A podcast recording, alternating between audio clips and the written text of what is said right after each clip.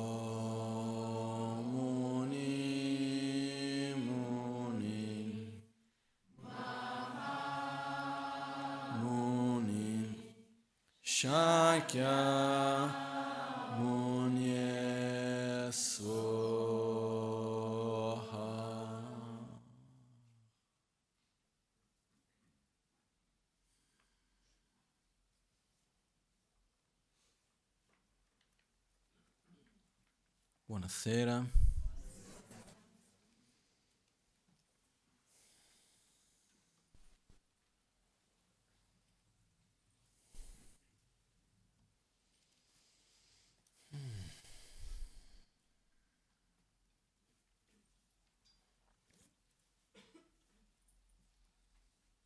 Oggi, prima della meditazione, volevo condividere con voi alcuni concetti. Sto cercando di organizzare in mente quale prima, quale dopo, e magari cercare di mesclarli in una cosa sola, però cercando di metterli insieme.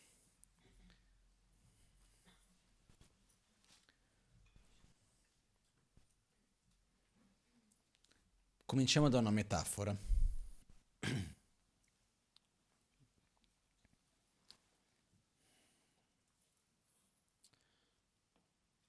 Per guarire, la prima cosa importante è l'accorgersi della malattia. Questa è la prima cosa che è importante, no? Quindi prendiamo la metafora della malattia, ok?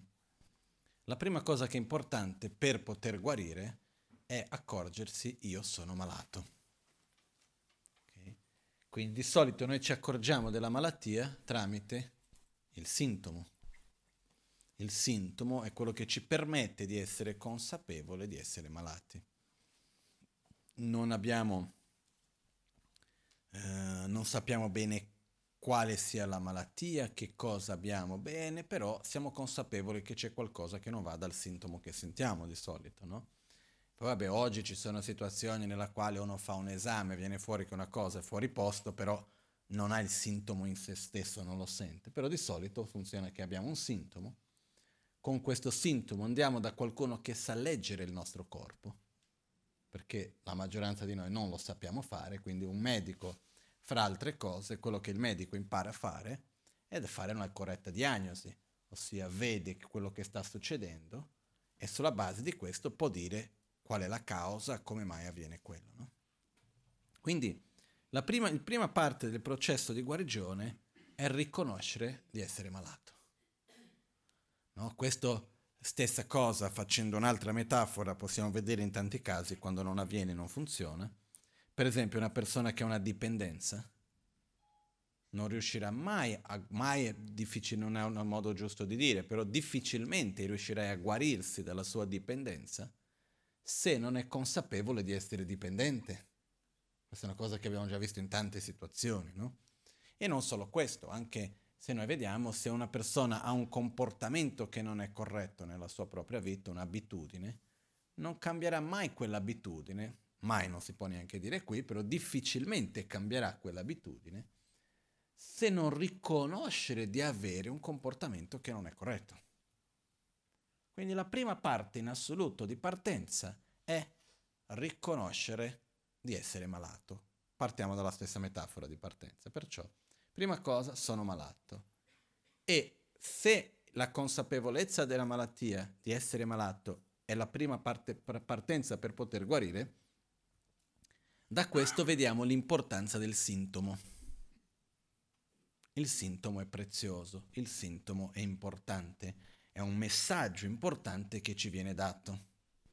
Perciò, quando abbiamo un dolore, quando c'è un qualcosa che non va, che noi riceviamo questo messaggio, è una cosa molto importante poter capire il messaggio, poter dargli il giusto valore per arrivare a questa prima conclusione. Io sono malato, punto. Secondo passo, capire che cosa ho. Sono consapevole che ho qualcosa, devo andare a trovare una giusta diagnosi. Che cosa c'è che non va che mi fa sentire così? Una volta che ho trovato questa giusta diagnosi, dovrei andare al terzo punto, che è bene, che cosa posso fare per guarire? E all'interno di questo c'è un punto fondamentale che è il credere che è possibile guarire. Perché nella maggioranza delle volte la medicina non è dolce, è amara, non ha un buon gusto. No? Uh, di solito quando andiamo dal medico, se manteniamo la stessa metafora, ma anche fuori da questa metafora, di solito se andiamo dal medico non è che la medicina sia proprio piacevolissima. Eh. Quindi sì, va bene, bello, ok, mi piace il medico, è simpatico, è già qualcosa, però mm, non è che sia così piacevole la medicina.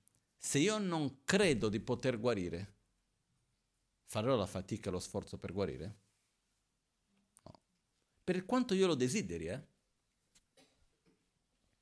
Perciò devo essere consapevole di essere malato, devo capire che qual è la malattia che ho, capire qual è il percorso di guarigione, credere che io posso guarire e a questo punto mettere lo sforzo in questo percorso per gradualmente raggiungere lo stato di salute. Ok? Chiaro questo? Adesso dalla metafora andiamo al significato. Questo quando studiamo la filosofia buddista nei monasteri tibetani, c'è t- spessissimo si dice Peten Jarwa in tibetano, che vuol dire era la, la, relazionare la metafora col significato. No? Il sintomo, nel nostro caso, il sintomo è la sofferenza. Quindi soffriamo e questo è il nostro sintomo prima di tutto. Quindi qual è questo sintomo? Sono insoddisfatto, non sono felice, non importa dove vado, cosa faccio alla fine non è mai abbastanza, no? E di solito quando noi soffriamo la nostra tendenza è incolpare gli altri, no? Ed è un po' così, se noi esagerando un pochettino potremmo dire abbiamo un'attitudine spesso che è quasi come quella per dire io non sono un Buddha perché gli altri non mi permettono. Eh. Perché se tu non avessi detto, l'altro non avesse fatto, e se questa cosa non fosse così e quell'altra cosa non fosse così, io sarei perfetto. Quindi io non so non essere perfetto, perfettamente equilibrato, amorevole con tutti, generoso, totalmente felice, gioioso, in pace. Non è colpa mica mia. È colpa del mondo che mi circonda, quindi mi metti nel posto giusto vedrai che va tutto bene. E la nostra esperienza purtroppo è che ogni volta che cambia qualcosa c'è qualcosa che non va. Mentre quando troviamo delle persone veramente equilibrate, ovunque li metti stanno bene la solita storia del monaco andato in ritiro che l'hanno messo in prigione ed era contento, ha continuato a fare il ritiro lì, no? Ci sono persone che stanno bene con se stesse, ovunque li metti, stanno bene. Perciò, perciò partiamo da questo primo punto che è capire che siamo malati.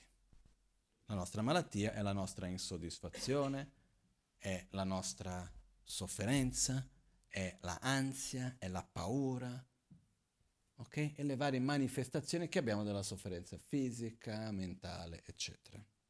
Questo è il sintomo. Qual è la malattia? Qual è la diagnosi? Adesso il punto che voglio parlare oggi non è la diagnosi, voglio parlare di un punto successivo. Eh, perciò non, voglio, non entro in dettagli su questo punto adesso. Però se noi facessimo un riassunto riguardo la diagnosi, è come se io andassi da Buddha e dice Buddha non mi sento bene, ho questo, quell'altro, come se fosse dal medico, Buddha mi guarda e dice eh, sei malato. Ma che cosa ho? Hmm. Hai una malattia chiamata egoismo, che si manifesta con rabbia, gelosia, invidia, arroganza ed è causata per un virus chiamato ignoranza. Ok? E quindi sono malato. La mia malattia è la ossessione per l'autogratificazione. Ovunque vado, qualunque cosa faccio, la mia priorità è l'io e il mio costantemente. Poi quando riesco ad andare oltre questo sto meglio, però se noi andiamo a vedere tutte le nostre varie menate, preoccupazioni, paure, gelosie, rabbie, ansie, eccetera, c'è sempre l'io e il mio di mezzo. Però, come ho detto prima, non è il punto che voglio approfondire questo oggi. Perciò Buddha dice, ok, la tua malattia è l'egoismo, viene causata dalla ignoranza e si manifesta con rabbia, rancore, odio, paura, arroganza, avarizia, eccetera, eccetera. C'è, si può guarire? Sì, si può guarire. Quanto tempo ci vuole? Dov'è la pillola?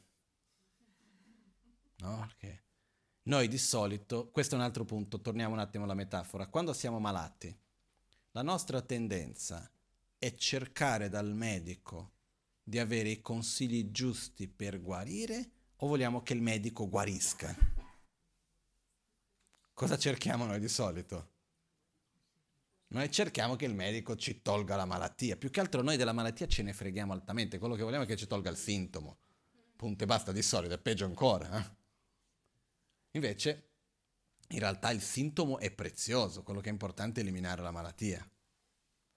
Però di solito quello che succede è che la nostra tendenza più comune è quella di andare alla ricerca di qualcuno che ci guarisca, dimenticandoci che l'unico essere che veramente ci può guarire siamo noi stessi. Okay? Perché se io vado da qualcuno per quanto sia bravo il guaritore, che usi eh, delle erbe, che usi un'iniezione di che so io che cosa, che usi la guarigione con la preghiera piuttosto che che ne so. Una cosa se ho la schiena fuori posto, va lì, crack, crack, mi metti a posto, ok? Un'altra cosa è se ho una malattia cronica che è il risultato del mio comportamento, del modo in cui mangio, del modo in cui penso, del modo in cui vivo, è inutile che vado da uno che mi mette a posto se poi continuo a ripetere gli stessi tipi di comportamenti che mi portano a quel tipo di malattia. No? Per questo io ho studiato pochissimo di medicina, quasi niente, medicina tibetana. E una delle cose nella medicina tibetana che insegnava, quando per poco che ho potuto studiare, dice, dinanzi a una malattia, il medico deve avere il primo approccio è aiutare il paziente a cercare di guarire la malattia con il cambio di comportamento. Secondo, il cambio della dieta.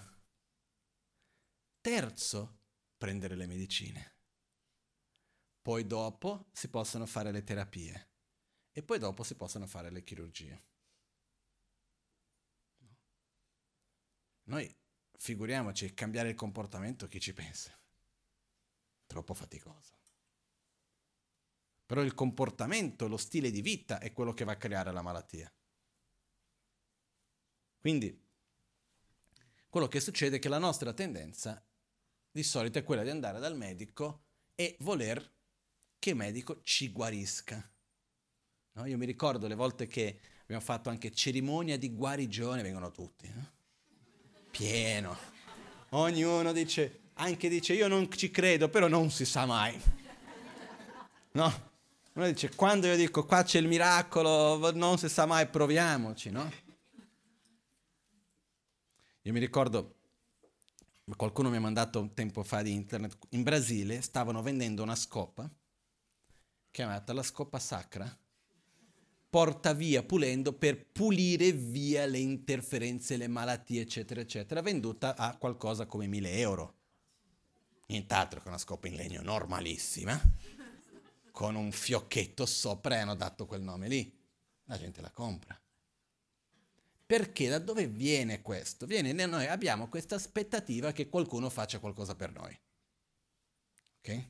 Mi dispiace darvi la notizia, non esiste questo nel senso che esistono delle persone che possono interagire con noi, possiamo ricevere le benedizioni, esiste la guarigione, sì, però la guarigione avviene solamente quando esiste un'interazione uno con l'altro. Però la vera guarigione a medio-lungo termine dipende dal nostro comportamento e dal nostro stile di vita fisico, mentale, verbale, eccetera, eccetera. Nessuno lo può fare per noi. Quindi, solo capire questo nostro atteggiamento norm- di solito che abbiamo, questa abitudine di cercare qualcuno che ci guarisca, no? Come ogni tanto c'è chi dice, ma io vado da tanti medici e continuo a essere malato. Però la domanda è, stai prendendo le medicine? Hai smesso di mangiare quello che non devi mangiare? Hai cominciato a fare gli esercizi che dovevi fare? Hai smesso di arrabbiarti come ti arrabbi di solito perché tanto c'è il problema al fegato? Stai dormendo nei tenni orari giusti? Com'è? No. A questo punto cosa ti aspetti dai medici? Puoi andare a un 25 medici ogni giorno? Io ogni tanto vedo dei medici, mi dispiace per i medici, veramente. Perché quello che succede è che l'attitudine che, prima di tutto, i medici danno le cure e io sono, faccio parte di questo gruppo. Negli ultimi tempi no, perché non ho preso più cure, però le volte che prendo le cure faccio parte del gruppo che comincia a fare la cura, quando i sintomi non ci sono più smetti. Poi dopo un po' ritorni. Quindi, questa è la metafora che conosciamo. Però il nostro comportamento è molto simile sia in un contesto che in un altro. Quindi quando entriamo nel contesto della parte così, diciamo, spirituale, succede che io riconosco bene soffro, non voglio soffrire, la causa della mia sofferenza è l'ignoranza, l'egoismo, la rabbia, i soliti veleni mentali, le azioni che compio con questi. È possibile guarire? Sì. Chi mi guarisce? Me stesso. E qua rientra un punto fondamentale e molto importante, che è il credere, fidarsi di se stesso. Aver fede in se stessi, credere in se stessi, fidarsi di sé. Il rapporto con la guida spirituale, con Buddha, con gli esseri sacri, con gli insegnamenti col Dharma, tutto questo è importantissimo imprescindibile dal momento in cui viene messo insieme con la stessa fede che dobbiamo avere al Guru, al Buddha, agli esseri sacri, nel Dharma, nel sentiero, la stessa fede dobbiamo avere anche in noi stessi. Se ci abbiamo i due insieme, possiamo camminare bene. Se noi cerchiamo un aiuto assistenziale, per dire, che sono triste, vado lì, ah, mi dico, sento delle belle parole, mi sento meglio e basta. Va benissimo, guarda, non è che non si può. Però non si guarisce. Quindi, uno dei punti fondamentali, sia nelle quattro nobili verità, e la terza nobile verità viene chiamata la verità della cessazione, sia nei quattro sigilli, e il quarto sigillo, che al di là della sofferenza c'è la pace, viene detto, sono punti nel quale ci ricordano che noi abbiamo, ognuno di noi, la capacità, il potenziale di uscire dal ciclo di sofferenza. Noi abbiamo. Il compito dei Buddha, il compito dei maestri è quello di guidarci in questo processo, però noi stessi abbiamo questa capacità. Perciò, mi dispiace se dico le cose così direttamente, No? Sarebbe bello in parte dire guarda, fate così, cos'ha che andrà tutto bene. Sì, cercate di evitare i vostri propri veleni mentali, agite in un modo coerente, sviluppate concentrazione, moralità, saggezza, generosità, andrà tutto bene. No? Però quello che succede è, è un equilibrio che avviene fra queste due parti che è c'è chi mi guida e quindi la parola giusta è chi mi guida. Guidarmi è una cosa diversa di salvarmi. La parola che viene usata è la guida spirituale. Noi prendiamo rifugio in Buddha Dharmisanga come colui che ci fa vedere il sentiero, il sentiero da seguire, la compagnia durante il sentiero. Ma in nessun momento si parla negli insegnamenti buddisti di qualcuno che ci salva da qualcosa. Perché qualcuno mi può far vedere la strada, mi può anche spingere un po', però devo camminare con le mie gambe. Mi può aiutare a darmi man- la mano in modo che mi porti dove io non, riesco ancora a vedere. Mi dice abbassi la testa, vieni di qua, stai attento, fai così, fai cos'ha, quello va bene. Ci dà l'incentivo per camminare, però dipende da noi stessi.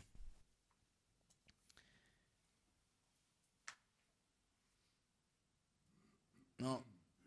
È facile camminare o difficile? È difficile, no? È difficile mettere lo sforzo per cambiare le nostre abitudini, che poi ognuno di noi ce le proprie. Eh? Tutti noi abbiamo. E questa mattina mi ricordavo di un proverbio tibetano che dice Yalan Godap Madena Kubdap, che vuol dire se ti alzi sbatti la testa, se ti abbassi sbatti il sedere. Ok? Quindi non c'è tanta via d'uscita, insomma. Ok? Perciò, che cosa, a che cosa mi riferisco in questo caso?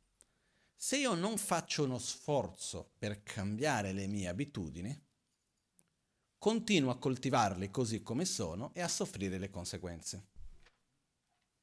Per dire, più mi arrabbio, più mi arrabbierò. Punto. Dall'altra parte, prendiamo l'esempio della rabbia, è facile mettere uno sforzo per andare contro la rabbia e non arrabbiarsi di più, eccetera, eccetera, praticare la pazienza, essere davanti all'oggetto di rabbia, mordersi la lingua e non reagire con aggressività. È facile? No. Se ti arrabbi sbatti la testa, se non ti arrabbi sbatti il sedere, nel senso che comunque da qualche parte devi faticare. No? Se usiamo la parola soffrire, in qualche modo, quando una cosa è spiacevole, comunque c'è della sofferenza. Perciò, quando noi dobbiamo mettere un grande sforzo per qualcosa, c'è della sofferenza coinvolta o no? Sì. È meglio soffrire per qualcosa di utile che per qualcosa di inutile, no? Ed è meglio soffrire in qualcosa che gradualmente diminuisce la sofferenza che in un qualcosa che ha la tendenza di farla crescere ed aumentare. È come, che ne so, fare la fisioterapia per chi ha fatto l'intervento al ginocchio. Io per fortuna non ho mai fatto una cosa del genere, però conosco diversi amici che l'hanno fatto. E quando vedi che vanno lì a piano piano riuscire a piegare il ginocchio è un dolore enorme. Però cosa preferisce? Non camminare più e non passare per quel dolore e o passare quel per, dolore, quel, per quel dolore per poi dopo poter camminare. No? Quindi è un po' questa cosa, quando sei in quella situazione, se ti alzi sbatti la testa, se ti abbassi sbatti la testa, non è che puoi stare senza niente. Però abbiamo bisogno di avere il coraggio di scegliere la strada più giusta. E spesso la strada più giusta è quella più difficile. Spesso. Più difficile dal punto di vista di dover mettere sforzo, di dover uscire dalla zona di conforto. Alla base di questo però ci sono due cose. Una è la gioia di essere nel cammino giusto. Per dire, se prendiamo l'esempio della fisioterapia, so che fa male, però ogni volta che riesco a piegare un pochettino di più la gamba, ah, che bello. So di stare andando nella direzione giusta e questo ci dà gioia. È faticoso non arrabbiarmi, però quella volta che sono in quella situazione riesco a non reagire con aggressività, anche se è stata una piccola situazione, che bello. Che gioia. Il fatto è, è, è piacevole, è bello essere, saper di essere nella strada giusta. Questo è importante per noi anche. Anche quando non vuol dire che sia facile, eh? Per quello che io credo che il sentiero spirituale non è sempre piacevole, però è il sentiero gioioso. Non è piacevole per forza di cose guardarsi in faccia, vedere i propri veleni mentali e cercare di cambiarli. Però sapere essere nella strada giusta, rendere la vita significativa, dà una gioia profonda. Quindi nella base c'è una gioia profonda, che va unita con questa fede in noi stessi. E nel Bodhisattva Charavatara, questo bellissimo testo di XI secolo circa, uh, Shantideva c'è un punto che parla dello sforzo e ha un'attitudine un po' di, viene chiamato l'arroganza positiva quasi quasi, che non è proprio l'orgoglio positivo diciamo, che lui dice, come se dicessi se stesso che parla verso i vostri pro- propri veleni mentali. Dice, ma sì, radio, ma sai che c'è, sono molto più forte di te. Ma tu pensi, oh, guarda, vedrai che ce la faccio. Tirarsi su, avere una buona autostima, credere nel proprio potenziale, dire io lo posso fare. Perché lo posso fare io? Perché prima di tutto ci sono altri in passato che erano nella stessa situazione in cui mi trovo io e ce l'hanno fatta. Quindi ce la posso fare anch'io, no? Quando dobbiamo fare una cosa di cui non siamo tanto sicuri, se noi veniamo a sapere che altre persone ce l'hanno fatta già prima, ci dà più forza per farlo o no? no? Quindi queste sono le immagini che abbiamo intorno.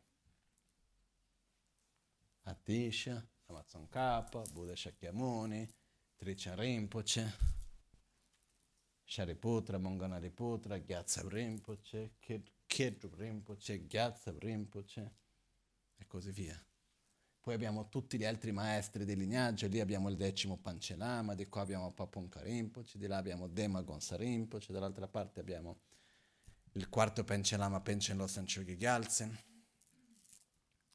Di là abbiamo un'immagine con tutti i vari maestri done che ci sono stati anche nella tradizione del Tibet, sotto le ventuntare. Che cosa rappresentano queste immagini? Esseri umani.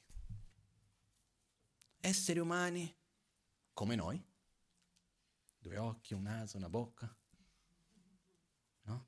con attrazione, con avversione, con delle loro difficoltà nelle loro vite. Quando andiamo a leggere la storia della vita di ognuno, non c'è stato uno che ha avuto la vita facile, eh? a partire da Buddha Shakyamuni stesso.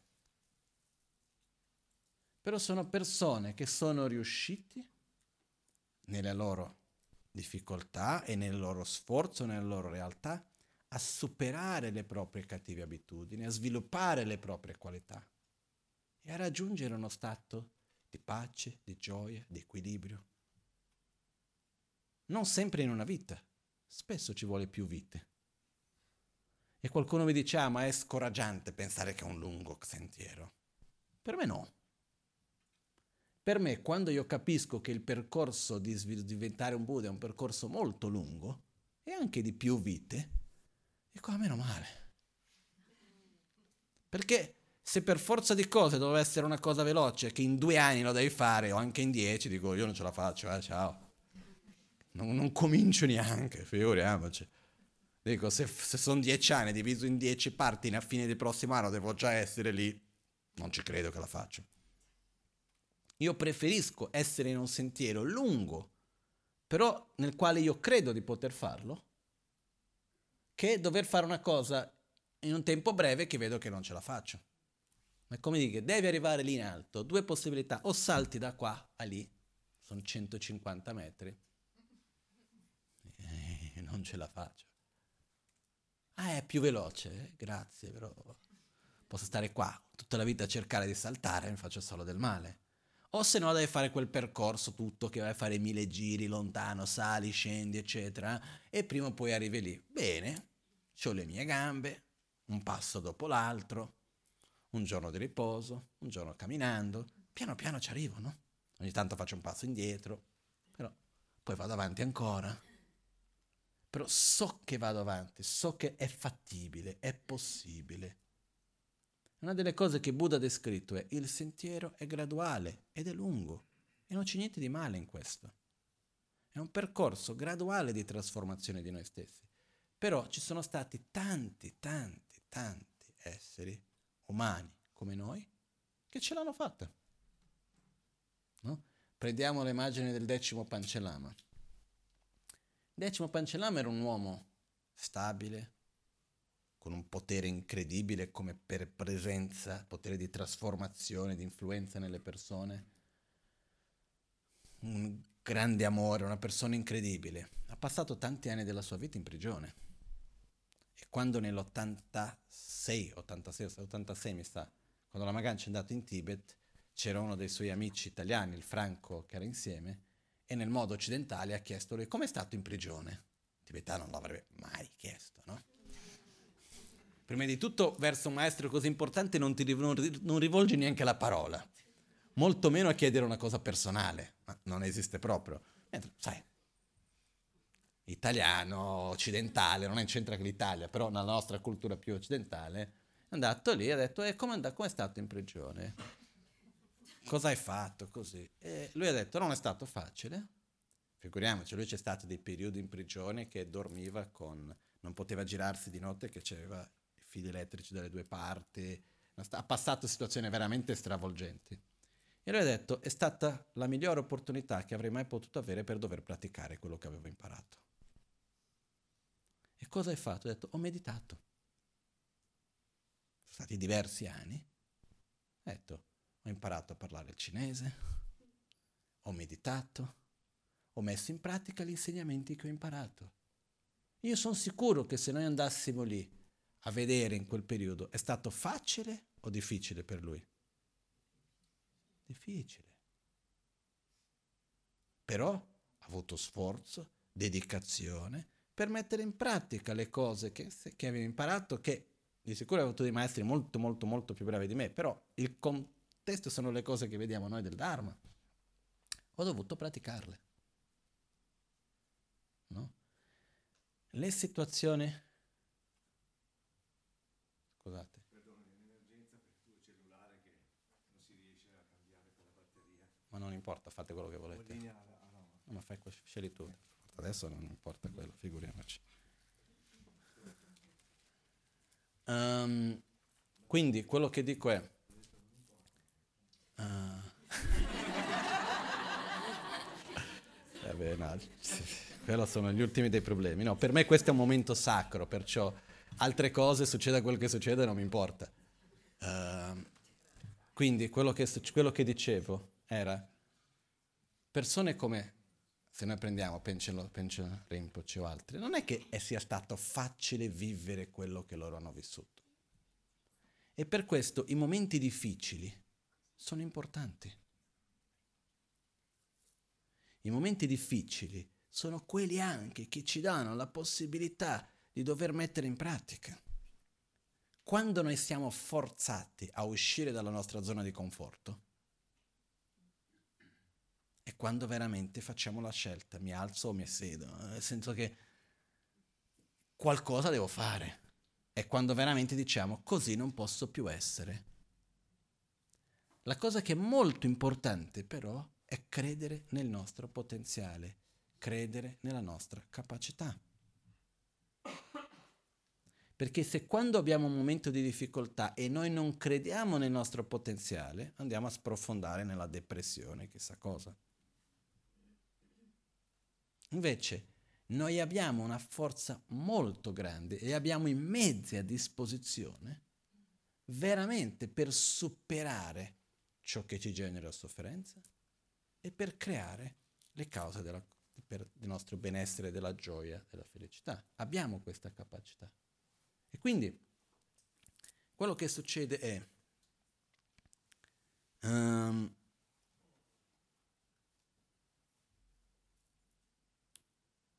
al di là del fatto di essere buddista, non essere buddista, non è il fatto dell'etichetta che andiamo a darci. Alla fine stiamo parlando della nostra vita e di quella di quelli che ci stanno intorno. È inutile che cerchiamo certe volte di prenderci in giro e dire ah no, ma no, io non sono così o questo o quell'altro. Sappiamo noi dove sono i nostri punti deboli. No? Ma la cosa più importante è che quando noi parliamo di credere nel nostro potenziale in questo contesto, non dobbiamo parlare di credere nel nostro potenziale facendo riferimento all'illuminazione chissà dove. Anche, però più lontano. Ma è l'oggi adesso qui. Io posso essere più paziente Posso essere più consapevole dell'altro? Anche. Posso superare quell'attaccamento? Sì. Posso godere di più, essere più gioioso nella vita? Anche. Posso accettare quella cosa che mi sembra inaccettabile? Sì. Ci vuole niente, basta accettare, eh? un clic. Non c'è da fare nessun grande sforzo, non serve nessun documento, non dovete andare da nessuna parte, non ci sono ratte da pagare, non c'è niente, basta dire io accetto, finito. Eh? In realtà basta permettersi di essere felici in una realtà diversa di quello che noi ci siamo aspettati. Anche questo. Un'altra cosa che viene insieme con questo è che Adesso apro una parentesi veloce, no? Ogni tanto nella vita ci capita di dover fare dei salti nel buio. E abbiamo paura di questo. Prendere de- delle decisioni che non sappiamo dove andremo, una cosa o un'altra. In realtà ogni giorno è un salto nel buio. Ogni volta che ci svegliamo, ogni cosa che facciamo, ogni luogo che andiamo, veramente Veramente, veramente, sappiamo quello che accadrà? Nessuno di noi ha la vera certezza di come le cose andranno, se sarà in un modo piuttosto che in un altro. Però cerchiamo di avere il controllo.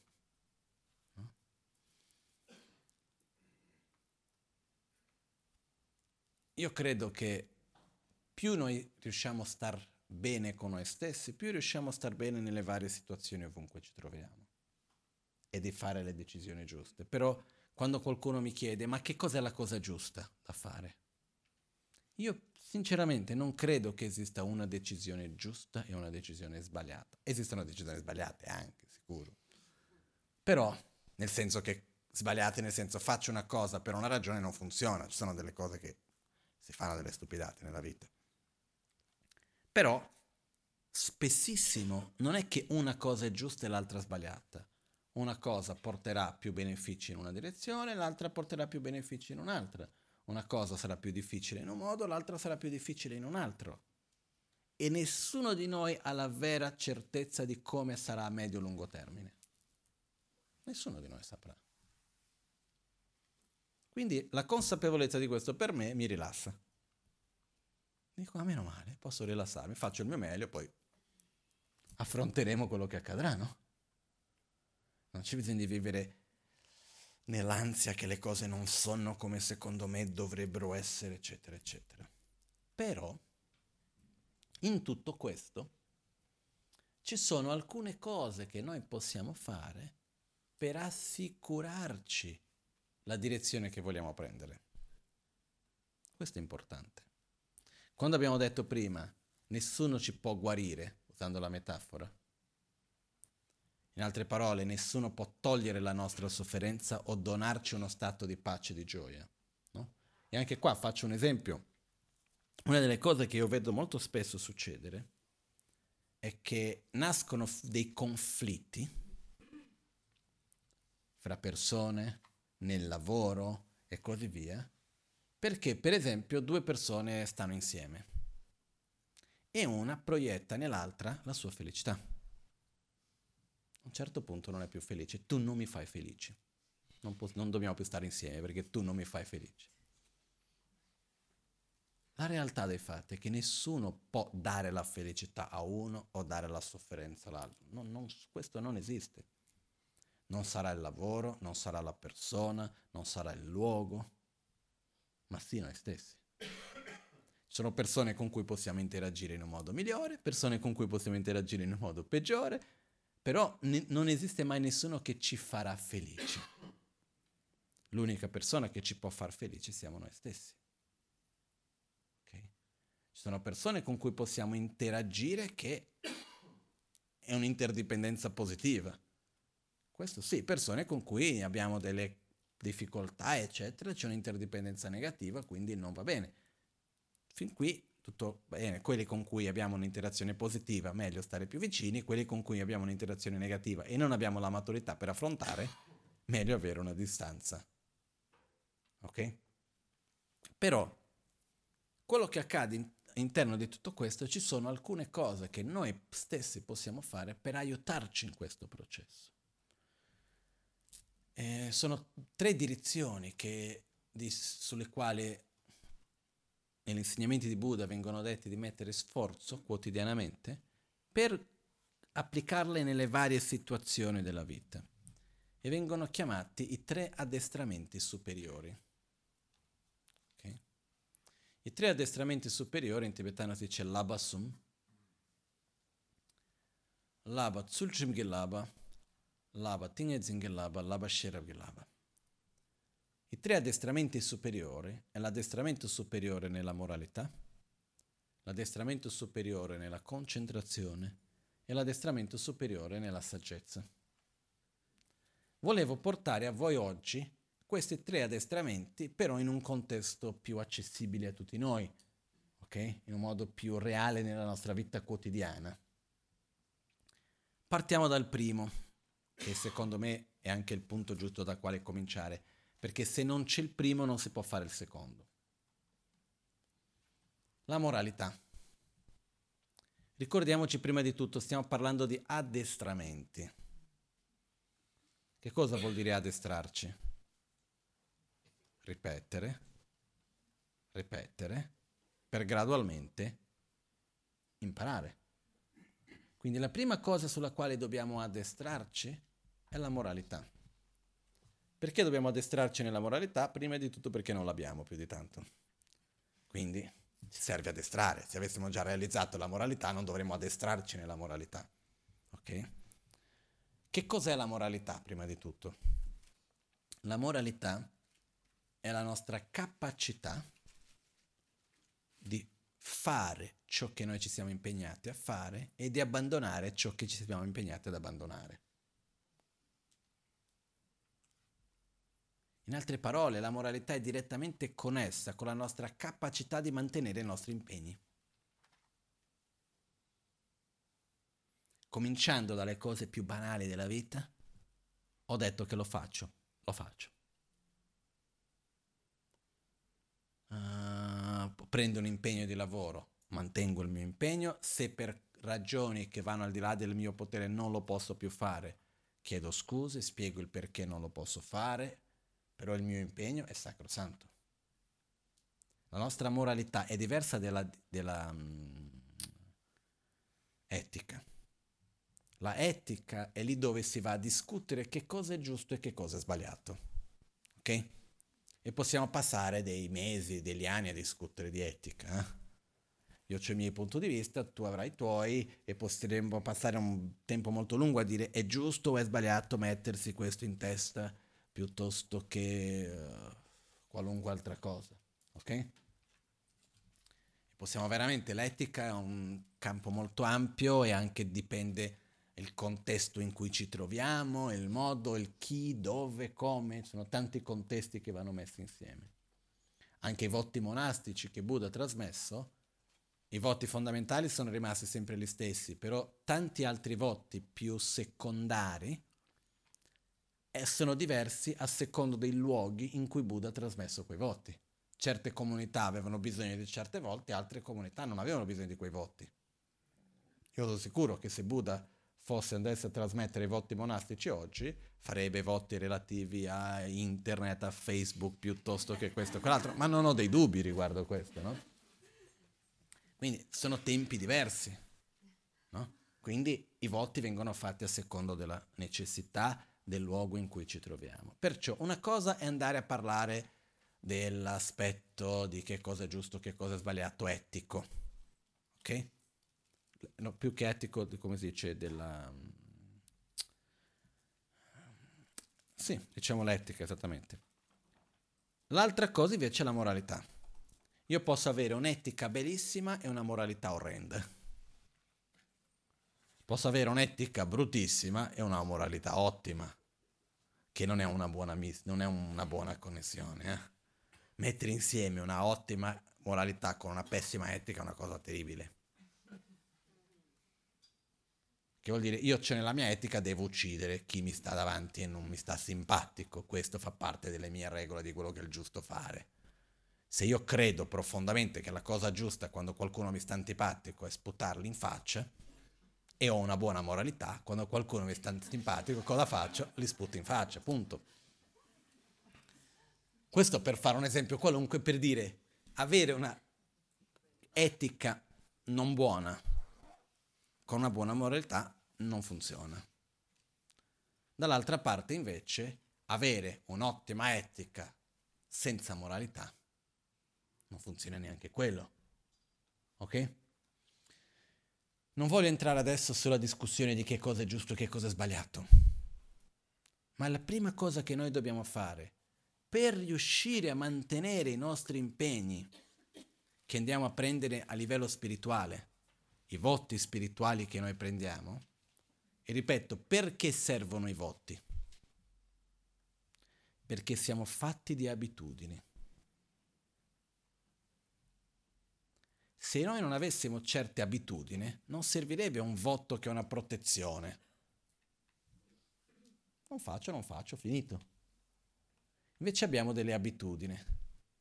Invece per questo che ci diamo dei paletti in modo da gradualmente non cadere nella, in quell'abitudine. Per esempio posso prendere il voto di non criticare gli altri.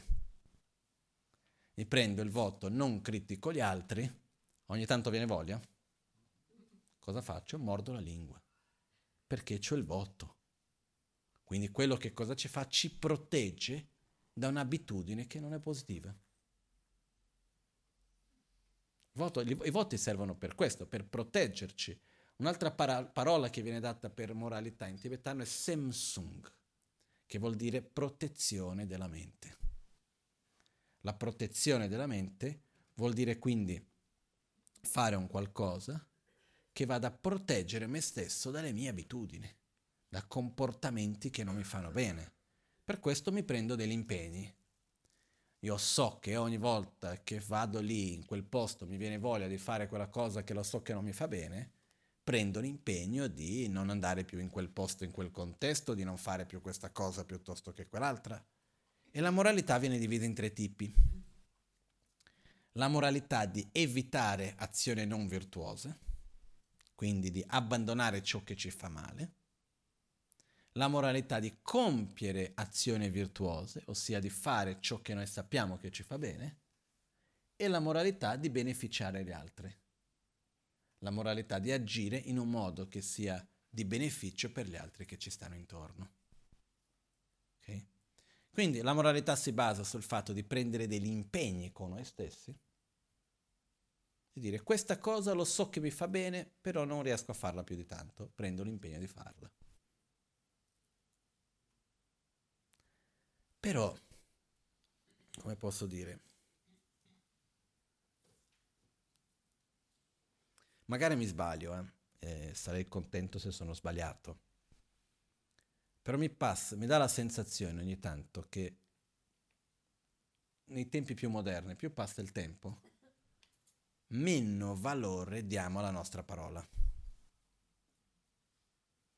È quasi quasi normale che una persona prenda un impegno e dopo non lo mantiene. Sì, ma cosa vuoi che sia? Dai. Addirittura dobbiamo firmare. Però se firmo, però poi dopo non succede niente, firmo anche. Quindi ho bisogno della legge e di questo e di quell'altro, però spesso per dire qual è il valore che noi diamo alla nostra parola dinanzi a qualcuno. Il valore che noi diamo alla nostra parola, non sto dicendo la parola dell'altro, qual è il valore che io stesso do alla mia parola. Che non è la parola verbale, è l'impegno che io prendo, che quella parola rappresenta. Se io non sono capace di mantenere la, mia, mantenere la mia parola con le cose più banali, come riuscirò a mantenere la mia parola con le cose più difficili e più profonde? Non sarà possibile.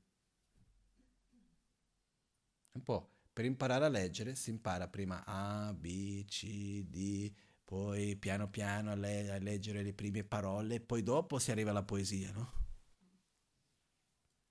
La stessa cosa con la moralità, prima di parlare di grandi voti profondi, difficili, cominciamo dalla parte più semplice, che è mantenere la nostra parola, dare valore alla nostra parola per noi stessi. Se io do il mio impegno a qualcuno, anche se a quella persona non importa più, io ho dato la mia parola, ci tengo.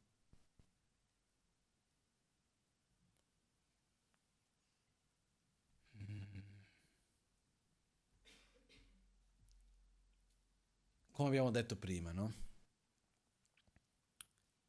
Non sempre la vita è facile. Ci sono dei momenti nei quali le situazioni non sono come noi ci aspettavamo, ci sono momenti di difficoltà, eccetera, eccetera. I nostri impegni ci proteggono. Quando noi prendiamo un impegno con una persona, quando noi prendiamo un impegno con un luogo, con un gruppo, con noi stessi, con un obiettivo, e quell'impegno è sacrosanto, nel senso che non importa ciò che accada, non è una ragione perché io debba rompere quell'impegno. Io stesso do valore alla mia parola e all'impegno che io stesso prendo. Questo ha un potere enorme. Se noi non abbiamo la moralità e quindi la capacità di dare valore alla nostra parola, difficilmente riusciremo a costruire altre cose. Per quello che Viene anche chiamata la moralità come la terra fertile su quale piantare il nostro proprio sentiero spirituale e gli altri aspetti che vogliamo realizzare. Ok? E non sto parlando di moralismi. Non sto parlando di che cosa è giusto e che cosa è sbagliato. Sto semplicemente dicendo quello che noi riteniamo che è giusto e ci impegniamo a fare, lo dobbiamo fare quello che noi ci impegniamo che non, va, non ci fa bene e lo dobbiamo abbandonare, lo abbandoniamo, finisce lì. No? Io certe volte guardo, se non riusciamo neanche, magari non è un neanche, magari è più difficile di quello che possa sembrare, però se non riusciamo neanche a, a mantenere una corretta moralità con quello che mangiamo, scusi se sono un po' drastico, però voglio dire, questa cosa non mi fa bene. Io c'è stato un momento che delle cose mi hanno detto di non mangiare più perché non mi stavo tanto bene, ho smesso di mangiarle, mi sono sentito meglio, ho capito una cosa. Io non mangio perché mi piace. Io mangio perché devo mangiare. Se non dovessi mangiare, guarda, un piacere enorme. Mangio perché ho bisogno. Visto che mangio perché ho bisogno, non perché ho voglio, devo mangiare quello che ho bisogno non quello che voglio. L'altro giorno ero a un ristorante, mi viene in mente questa cosa, che era lì al ristorante e ho detto, ma guarda come siamo ignoranti. Sono rimasto lì a guardare, mi sono vergognato di vedere il menù del ristorante, di tutto quello che c'è intorno. Crediamo di essere così saggi, così speciali di tutto. Andiamo lì a spendere i soldi, ma non è per i soldi stessi nei ristoranti? Dove prendiamo la base di scelta che cos'è? Il piacere del gusto. Basta. Quando prendiamo un menù in mano, qual è il punto di riferimento per la scelta? Il nostro piacere o che cosa ci fa bene? Il nostro piacere. Ma la funzione di mangiare qual è? Nutrire bene il nostro corpo. Poi, se lo facciamo in un modo che ci piace, anche meglio. Nulla contro il piacere del mangiare, eh? se no vengo mandato via dall'Italia. Però... Nulla contro il piacere di mangiare. A me mi piace mangiare le cose che mi piacciono, eccetera, eccetera. Però dal momento nel quale mi accorgo che una cosa veramente non mi fa bene, punto e basta, finisce lì. Non stiamo qua a piangerci, ma perché non posso, ma come faccio? Come faccio? Non mangialo, punto, no? Ah, e se mi viene voglia? Rimani con la voglia. Semplici così. non mi sembra così trascendente. Però noi qua questo porta un altro problema, che noi viviamo in uno stato nel quale la voglia è la legge quasi. Se lo voglio, lo devo avere. Come posso rimanere nella voglia e non averlo? Non avendolo, punto. Poi dopo vai alla prossima cosa, fra un po' lo dimentichi. Noi non siamo molto diversi dai bambini, eh? Quando un bambino sta lì a bisticciare con la madre o il padre che vuole comprare qualcosa, vuole perché vuole quella cosa, qual è la tecnica che i genitori spesso adattano, adottano? Far vedere qualcos'altro, distrarre. Funziona anche con noi, eh? Voglio quella cosa, voglio quella cosa, voglio quella cosa, pensa un'altra cosa, fra un po' ci siamo dimenticati di quella cosa lì. Perciò se noi abbiamo paura che la medicina è più sofferente che la malattia stessa, non guariremo mai.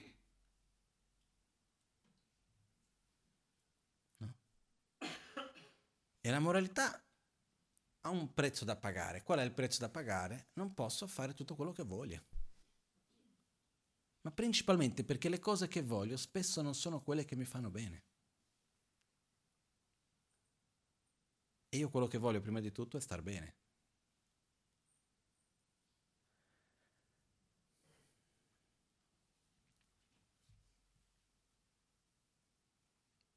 Certe volte sento un'altra cosa che mi lascia un po' perplesso. Del tipo, voglio quella cosa, non la puoi avere. Ah, ma non è giusto. In che senso? dovrei poter avere quello che voglio, l'altro vuole, che va, vuole quella cosa e la può avere, io non la posso avere. L'altro è l'altro, tu sei tu. Prima di cosa, prima di tutto. Prima cosa, ognuno di noi, no? Se noi entriamo in quella cosa un po' quando si parla del karma, del tipo, quando mi succede qualcosa di bello, ah che bel karma che ho, quando succede qualcosa di brutto è la colpa dell'altro. No? Quindi quello che succede, se io sto vivendo una certa situazione perché io ho creato le cause e le condizioni per essere lì, se tu stai vivendo un'altra è perché tu ne hai creato le tue cause e condizioni per vivere un'altra, punto, è finito lì. Però se io non posso avere una cosa perché non mi fa bene questo o quell'altro, non c'è niente di giusto o di ingiusto, non, non, non c'entra neanche la discussione di quello che è giusto o quello che è ingiusto. Semplicemente non mi fa bene perché ho creato tante cose. Per esempio, una delle cose che a me se si parla del mangiare, che a me piace tantissimo. Proprio mi è sempre piaciuto, ma da quando ero piccolino, è una delle cose che più mi piace, il gelato. Però è da anni che non lo mangio più. Anche se sono davanti al gelato più buono, quel che sia, perché il mio corpo reagisce male. Mi fa male. visto che mi fa male, non lo mangio, punto e basta, finito lì. Ah, non è giusto, non è che non è giusto. Non ho preso cura bene del corpo in un certo modo, ho sviluppato altre cose, se prendo quella non mi fa bene, punto e basta. Mio padre c'ha un problema simile, quindi c'è anche la parte di famiglia, quel che è, metti insieme tutto quel che vuoi, il fatto sta che quella cosa mi fa male, punto e basta, non la faccio. Ah, ma non ti piacerebbe? Sì, mi piacerebbe. E ti viene voglia? Oh, mi viene voglia del gusto e della sensazione, ma non del risultato dopo, perciò meglio stare senza risultato dopo, no? Quello che voglio dire è che se noi mettiamo nella moralità il peso del il desiderio, il voglio come una legge, come una regola più importante del nostro proprio benessere, non riusciranno a mantenerla. Okay? Quindi il primo di questi tre addestramenti è addestrarci nella moralità. Di facciamo una piccola lista.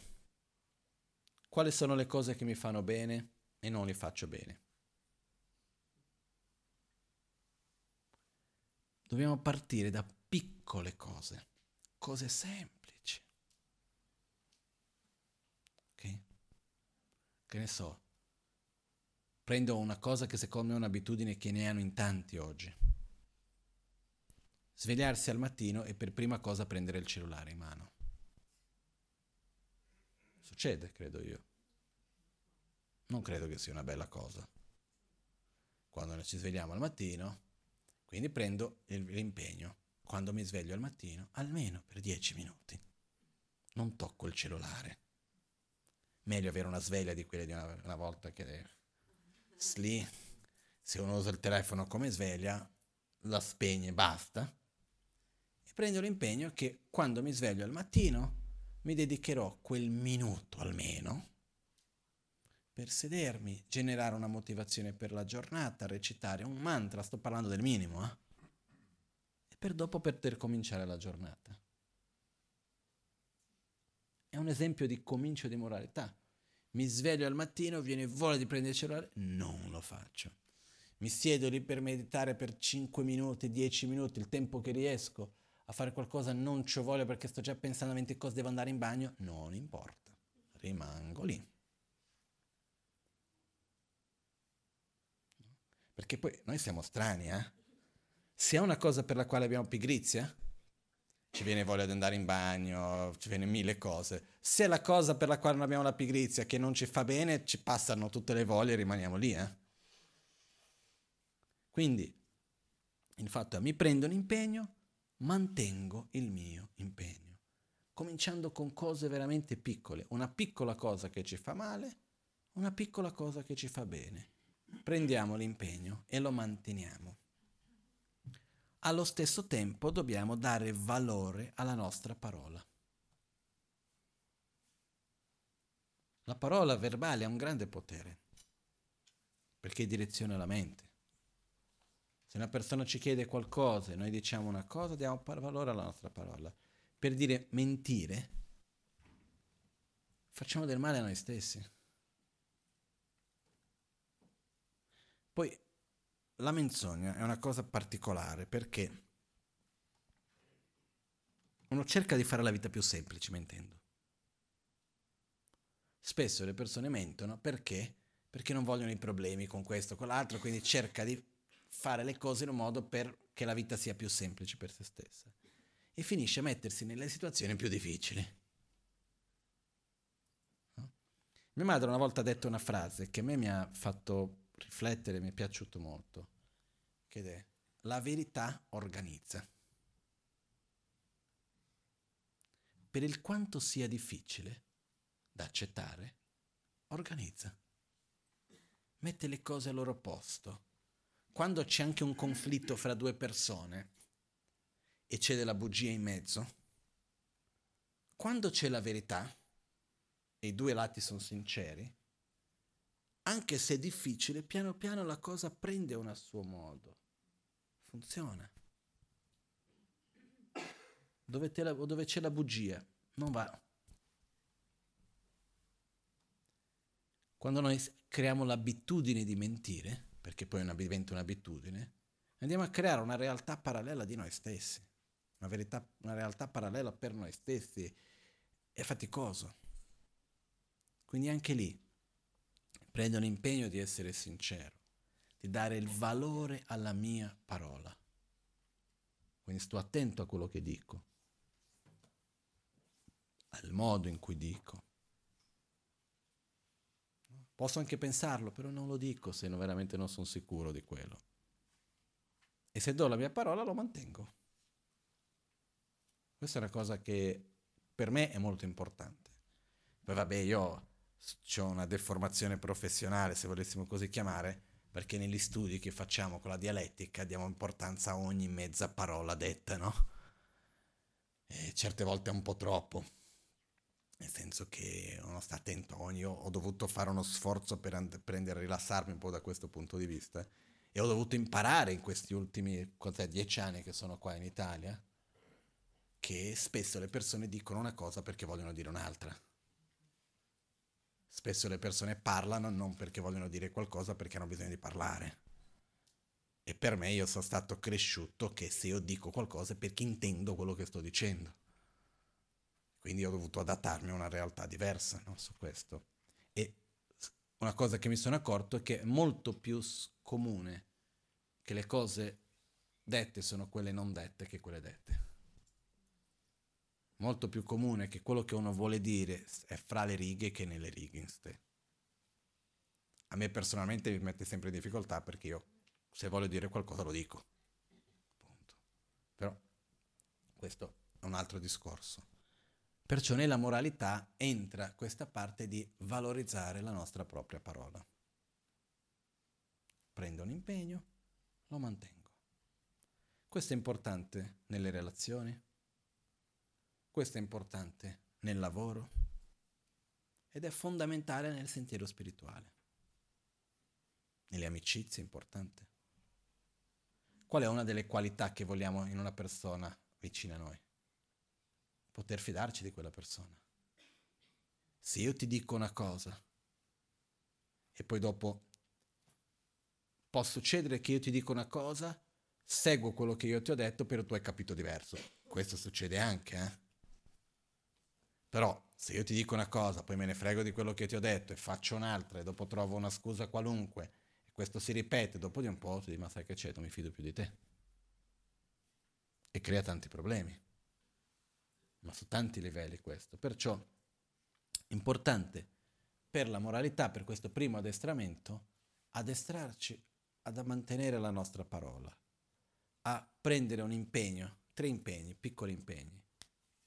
Io quello che vi invito a fare è di fare una lista di quali sono le attitudini che noi abbiamo che non sono tanto belle. Ma niente di così grosso, ma piccole cose che riconosciamo che possiamo fare a meno, anche se non è tanto facile. Facciamo una lista di quelle. Poi facciamo una lista di quelle cose che sarebbe bello se noi facessimo, però che noi alla fine non facciamo per pigrizia, per quel che sia. E un'altra lista di che magari può intercalarsi con la, con la seconda, di che co- cose che potremo fare per aiutare le altre persone, gli altri esseri. Okay? Scegliamo una di ognuna di questa lista. Prendiamo una di queste e scegliamo questo mese lavoro su questi tre punti. Mi prendo l'impegno. Un'altra cosa importante, gli impegni nella moralità vanno presi secondo me, nel contesto in cui ci troviamo a tempo determinato, perché un impegno preso a tempo indeterminato funziona per chi ha una grande moralità.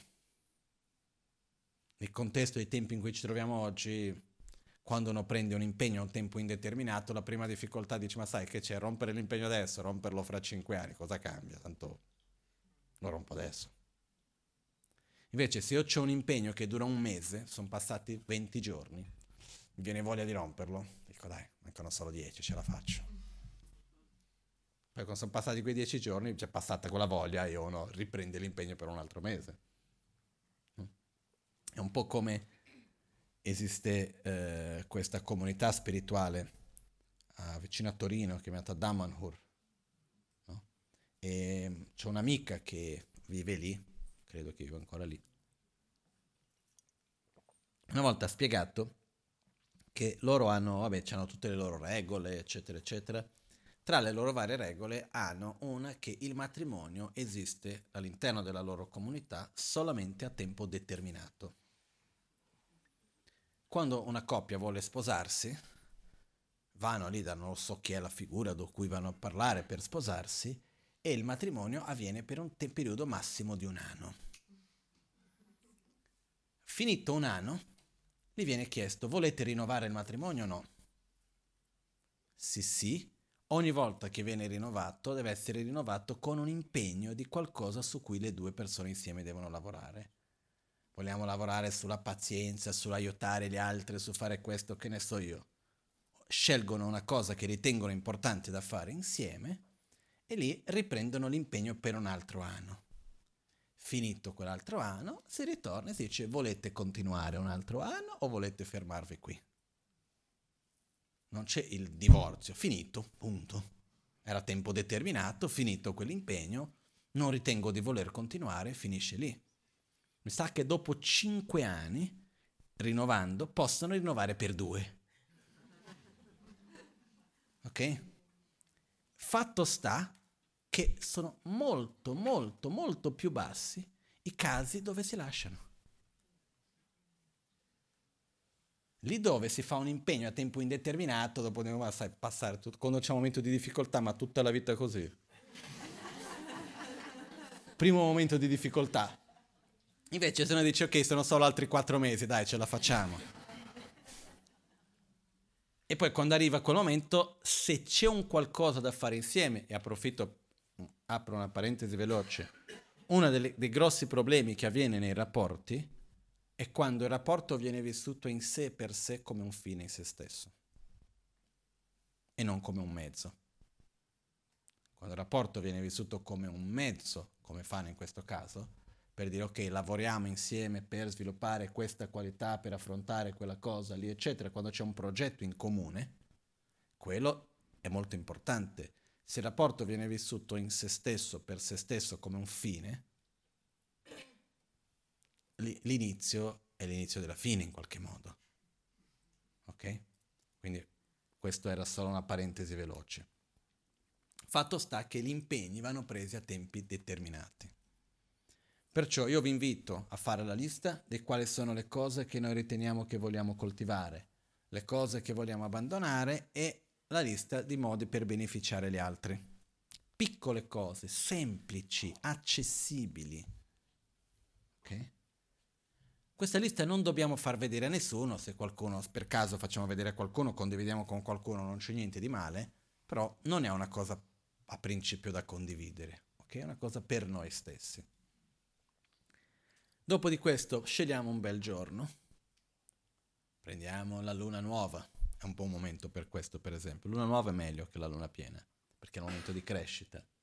Prendiamo la luna nuova e diciamo, ok, prendo questo impegno da questa luna alla prossima luna nuova, manterrò questo impegno qui. Ogni giorno farò questo, ogni giorno non farò quell'altro, ogni giorno aiuterò in questo modo piuttosto che quell'altro.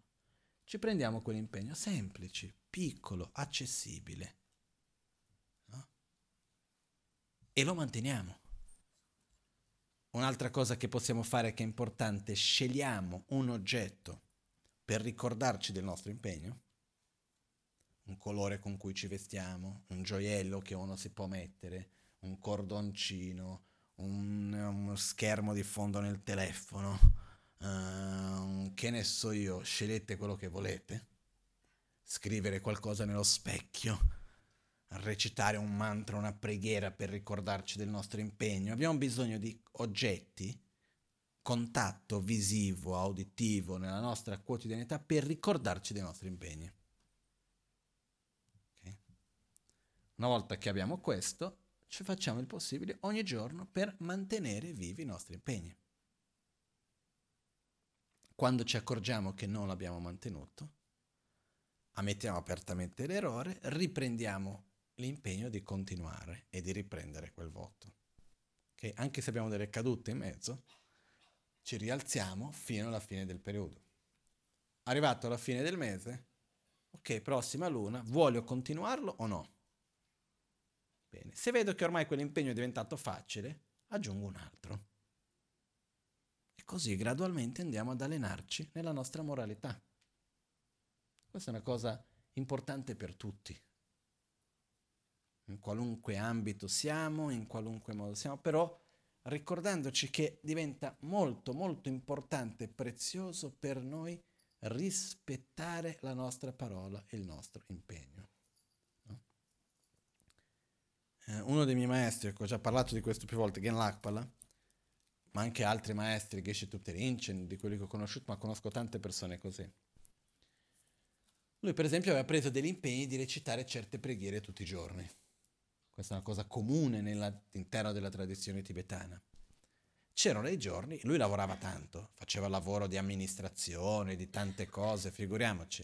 Lui ha fatto l'amministratore per 15 anni di un monastero con più di 1500 monaci. Uh, non era una cosa semplice per niente. E in questo periodo c'erano momenti che lui arrivava a casa stravolto di stanchezza si metteva dopo la cena a farsi le sue preghiere che aveva preso l'impegno e si addormentava certe volte seduto. Si svegliava, ricominciava da capo.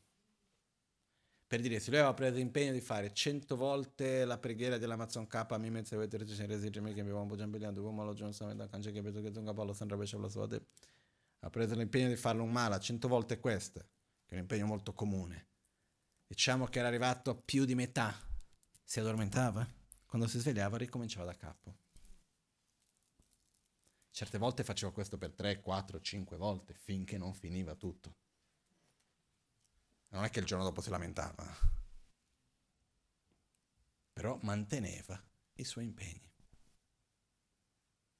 Questa secondo me è una grande qualità. Perché dobbiamo allenarci nella moralità?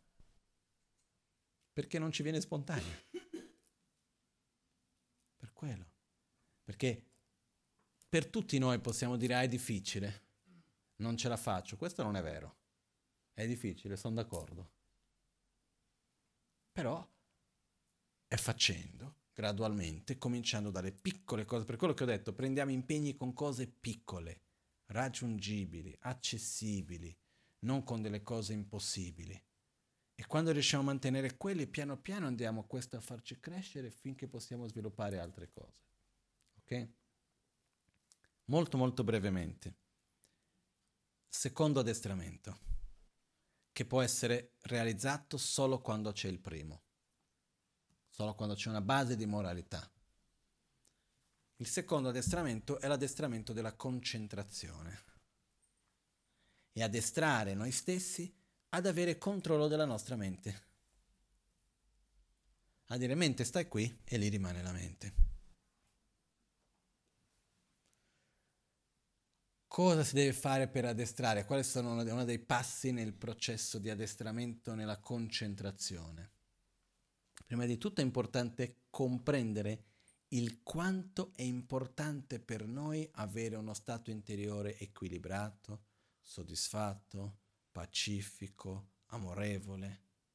Il quanto è importante per noi stessi avere il controllo della nostra propria mente non essere come una foglia nel vento che prende la direzione a secondo delle circostanze che ci stanno intorno, ma avere una nostra stabilità interiore e ad, qualunque cosa succede ci muoviamo un attimo, però siamo lì, come un grande albero con delle radici profonde. Se viene un forte vento l'albero dondola, però rimane lì. No? Quindi questo vuol dire avere una buona concentrazione, avere la presenza nel momento presente saper direzionare bene la mente, saper riposare, rilassare la nostra mente in un oggetto di percezione e lasciarla rilassata lì, senza dover per forza di cose stare a pensare a 20.000 cose allo stesso tempo. Cosa si deve fare per allenarci nella concentrazione? Facendo il riassunto del riassunto è per sviluppare concentrazione dobbiamo concentrarci. Ok? Per concentrarci dobbiamo liberarci dagli oggetti di distrazione. Aiuta. quali sono gli oggetti di distrazione? Oggetti di desiderio, oggetti di avversione, principalmente. Ok? Però abbiamo anche tantissimi oggetti di distrazione che in realtà non servono a niente. Ci sono oggetti di distrazione più utili e oggetti di distrazione inutili. La vita degli altri è un oggetto di distrazione utile o inutile per quanto che io rispetti la vita dell'altro. A me sapere che, qual è il colore della mutanda dell'altro, per dire una cosa qualunque, a che cosa mi serve? A niente. Però purtroppo nel momento che io lo so, occupa uno spazio nella mia mente. Okay? Magari vado lì a cercare di meditare, viene il colore della mutanda in testa, no? Sto dicendo una stupidata qualunque, però quello che succede è che occuparsi, per esempio, della vita dell'altro, che cosa l'altro ha fatto, che cosa non ha fatto, il perché, questo e quell'altro, eccetera, eccetera, che cosa ci porta? Che cosa ci, ci dona di più? In che modo ci arricchisce? Nessuno. Perciò oggetto di distrazioni inutili. Okay? Le notizie. Non le notizie come intrattenimento. Mi dispiace dire, molto spesso e volentieri guardiamo le notizie come forma di intrattenimento. Nel senso che non ci interessiamo veramente di cogliere quell'informazione per agire in un certo modo ma semplicemente perché così come si guarda. Basta, basta, vedere il telegiornale più moderno che si vede che è diventato intrattenimento, no? Si mette fra la canzone di questo e che cosa ha fatto l'attore di là, per fortuna è da tanto tempo che non guardo il telegiornale, però dalle ultime volte, anni fa, mi ricordo che c'era tra la canzone che ha fatto questo, che cosa ha fatto quello, la guerra di là, l'altra si passa da un argomento all'altro dalle cose più serie alle cose più banali, mettendo tutto allo stesso piano. Perché? Perché è tutto intrattenimento. Quindi una cosa, se intrattenimento a questo livello, diventa una distrazione che non, non, non ha uno scopo. Se io voglio informarmi per poter fare le mie scelte con più consapevolezza, per avere più chiarezza di che cosa sta accadendo nella società e quindi poter direzionare le mie azioni e le mie scelte. Giustamente, necessario, importante, va benissimo. Per esempio, ho visto più volte la Magancia che guardava le notizie e usava quello per dedicare, faceva le preghiere, dedicando ogni posto che vedeva le tragedie, i problemi, eccetera, eccetera, no? Dà una funzione a quello. Però diminuire la quantità di informazioni che noi riceviamo con le quali in realtà non facciamo niente di utile. Se vogliamo sviluppare concentrazione, eh? una volta che abbiamo una buona concentrazione, possiamo essere ovunque vogliamo, però prima di quello, una delle cose per allenarci nella concentrazione è diminuire le distrazioni. Gli oggetti che abbiamo intorno, le cose che ascoltiamo, le cose che vediamo, tutto questo è importante. No? Io, per finire solo questa parte, volevo solo condividere un concetto. Avete già sentito, io ho già parlato più volte di questo, e anche in altri contesti, magari avete già sentito parlare dei messaggi subliminari. No? E voglio, intendo dire, i messaggi che possono essere messi all'interno di un filmato. No? Per dire, un secondo nel cinema sono 24 quadri. Se noi prendiamo e scriviamo una frase o mettiamo un'immagine ogni, che ne so io, 7 quadri, la immagine c'è, però l'occhio umano non riesce a percepirla, perché passa troppo in fretta.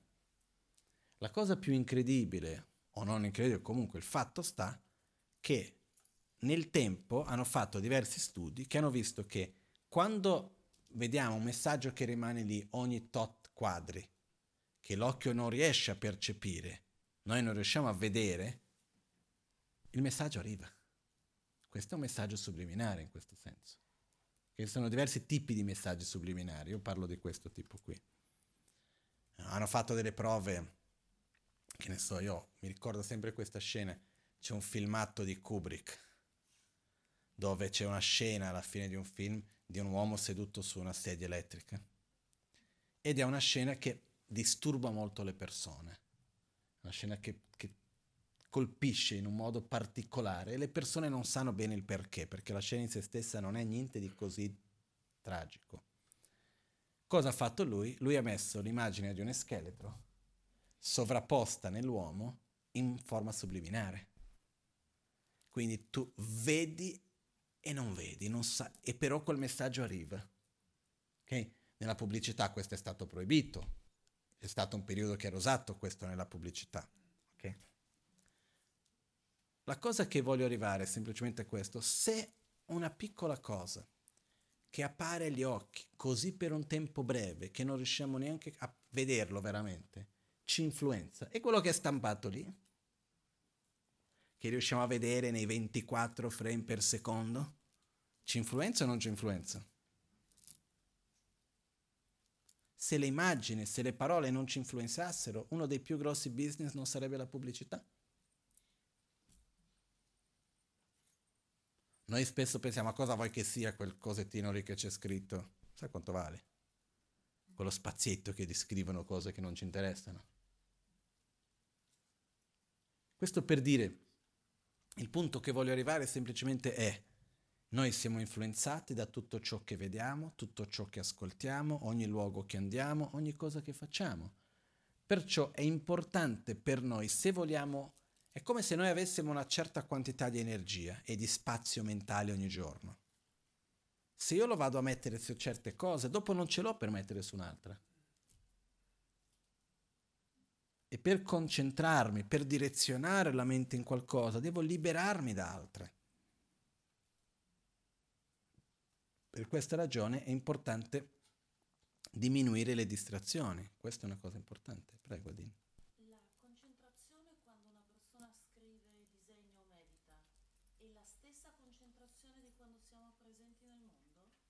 Presenti in che senso? Siamo... Interagendo con altre persone? È possibile avere la stessa, però di solito non avviene. Quello che succede è che quando una persona sviluppa bene la concentrazione, può essere presente in qualunque cosa stia facendo. Che sto parlando con te, sto parlando con te. Sto camminando, sto camminando, riesco a essere presente in quel che faccio. Con una persona che è chiaro che quando noi invece andiamo a fare delle cose più specifiche, in silenzio, eccetera, è più facile. Per questo che prima di tutto si deve cominciare creando il contesto per riuscire a sviluppare concentrazione. Poi ci sono quelle persone che ovunque si trovano riescono a essere presenti a fare quel che fanno e sono presenti lì. Questo è già un livello avanzato. Però la prima cosa che dobbiamo fare è quella di riuscire a almeno stare presente, come detto, quando vado a scrivere, leggere qualcosa, meditare, dipingere, respirare, fare un esercizio, non importa. Scelgo una cosa sulla quale riesco a essere presente in quella cosa. Questo è già un primo passo, no? Una volta stavo parlando di questo argomento con un gruppo di, di era al Museo del Calcio a San Paolo, dove ero stato invitato dalla segreteria dello sport per parlare con i capi delle tifoserie di calcio. Erano circa 150 persone e stavo parlando 99% uomini e in un contesto io non sono mai stato uno del, per il calcio queste cose non era il mio contesto più no, però è andato molto bene è stato molto bello e a un certo punto parlavo dell'importanza della presenza nel momento presente no? ho parlato moltissimo a loro all'epoca mi ricordo del fatto di come la violenza è un segno di debolezza e non un segno di forza e di altre cose, però dopo stiamo arrivando a un momento parlando della concentrazione, della presenza nel momento presente. E uno di loro ha alzato la mano e mi ha detto, scusi, ma quello che stai dicendo è come giocare a calcio. Se stai giocando a calcio, a un certo punto c'hai il pallone nei piedi andando verso il gol e pensi a qualcos'altro, perdi il pallone te lo portano via se non sei presente in quello che fai, no? Dobbiamo prendere questa nostra capacità e però avere controllo di questa capacità. Ci sono momenti per ognuno in situazioni diverse che questo accade. Però la scelta è farlo questo consapevolmente. Sono presente qui, sono presente qui. Anche qua è un allenamento. Diminuire le distrazioni. E anche una delle cose che è importante in questo processo è quello di imparare a star bene con se stessi. Qual è una tendenza comune di quando uno arriva a casa? Non di tutti per fortuna, ma di tanti. Godersi il silenzio o accendere la televisione o la radio? Spesso esiste l'abitudine di mangio, mangio da solo, devo per forza accendere la televisione o mettere una cosa in internet o devo fare qualcosa. Quando è una cosa che ci dà un input positivo va già bene, no? Però spesso sono informazioni che non portano a nulla. Ma per la concentrazione c'è anche il fatto di imparare a semplicemente star bene con noi stessi. Essere lì, guardare un tramonto, ma anche a mezzogiorno, non importa. Riuscire a vedere la bellezza di qualcosa riuscire a essere presente, di non aver fretta di finire quel momento, di concludere qualcosa. Permettersi essere presente in quel momento presente. Perché ci dobbiamo allenare nella concentrazione? Perché non ne abbiamo di concentrazione. Perciò andiamo a allenarci, che è un'altra cosa importante. L'ultima cosa, ma come si dice in inglese, last but not least, molto importante, è l'allenamento della saggezza che va fatta però quando uno ha già una certa preparazione in concentrazione. La saggezza, in pochissime parole, vuol dire allenarci in essere coerenti. Questa cosa è impermanente? È impermanente, perciò io mi relaziono con questa cosa come essendo impermanente, punto. Il mondo che ci circonda è permanente o impermanente? è impermanente. Quindi qual è il modo saggio? Relazionarci col mondo come essendo impermanente. Quindi la prossima volta che comincio a lamentarmi che una cosa è cambiata, faccio una risata su di me e dico ma che sta a dire?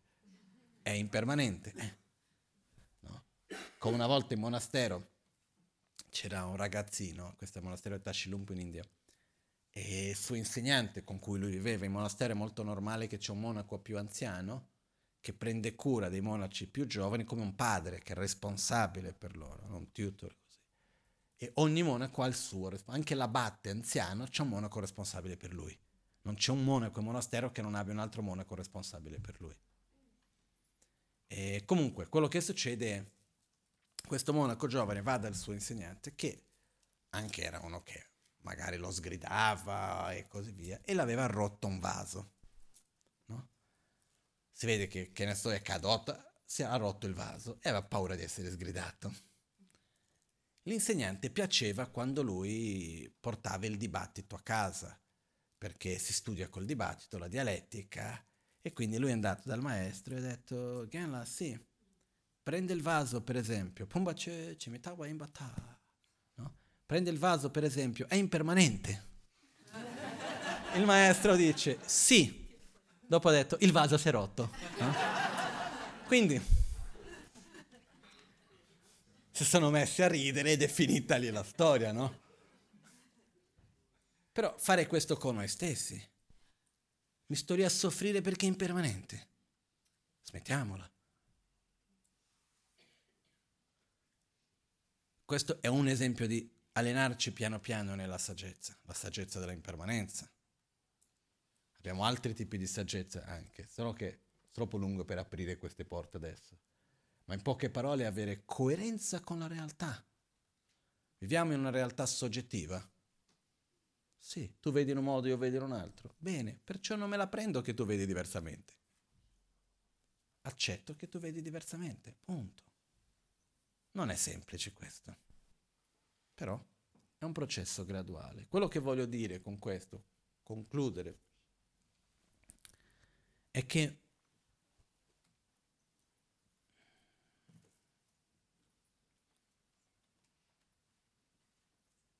quando noi prendiamo coraggio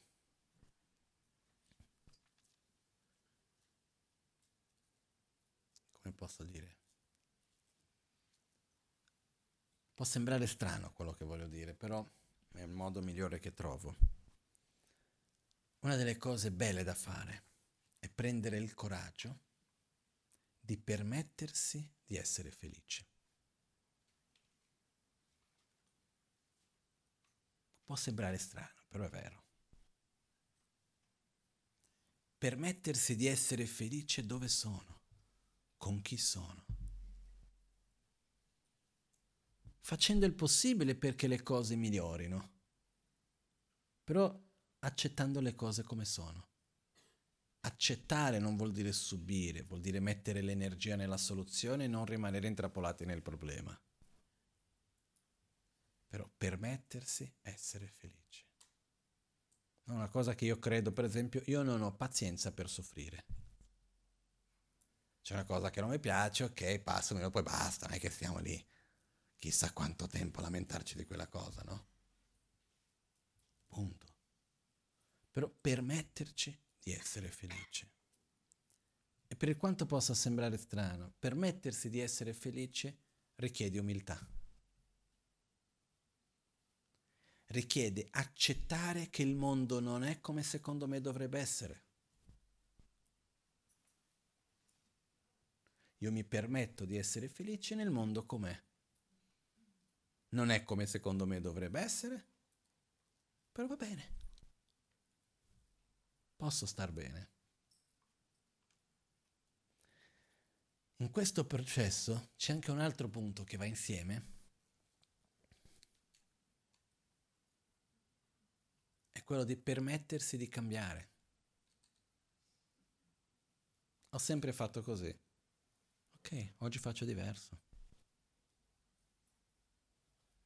Ah, ma io non sono così. No, questa è l'immagine che hai di te. Tu sei sempre in trasformazione, come io. No? È un po' come diciamo, ma io sono una persona nervosa. Bene, smettiamola. Possiamo non esserlo più. Quando noi ci diciamo io sono così, andiamo a creare queste identità così solide,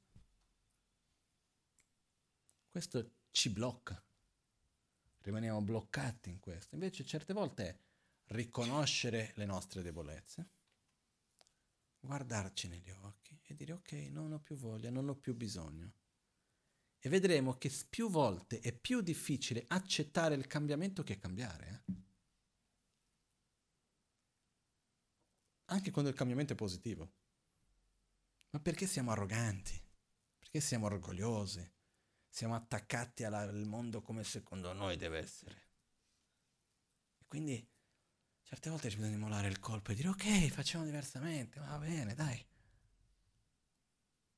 Non so se è chiaro quello che dico, però è una cosa che io vedo, no? che faccio un esempio mio personale che a me mi ha dato molto sollievo ed è un esempio piccolo però visto che ho già fatto questo esempio altre volte, vado a collegare con l'esempio in un altro modo.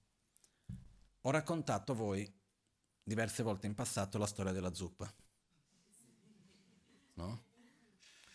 La storia che ho mangiato la zuppa per tanti anni in India, tutti i giorni, alle 5 di sera con un caldo che faceva, mi ricordo ogni sera mangiando la zuppa sudando, mi è arrivato un punto nella vita che ho detto non mi piace la zuppa. Se fa freddo di sera va bene, ma proprio di pomeriggio, di pranzo, ma non ci penso neanche. Una volta ero in Olanda, mi sono trovato a pranzo. In Olanda cosa mangiano in Olanda a pranzo? Zuppa e pane. Ero lì, non c'era altro, stavo mangiando la zuppa, sì, non mi piace, però non è che sono così testardo.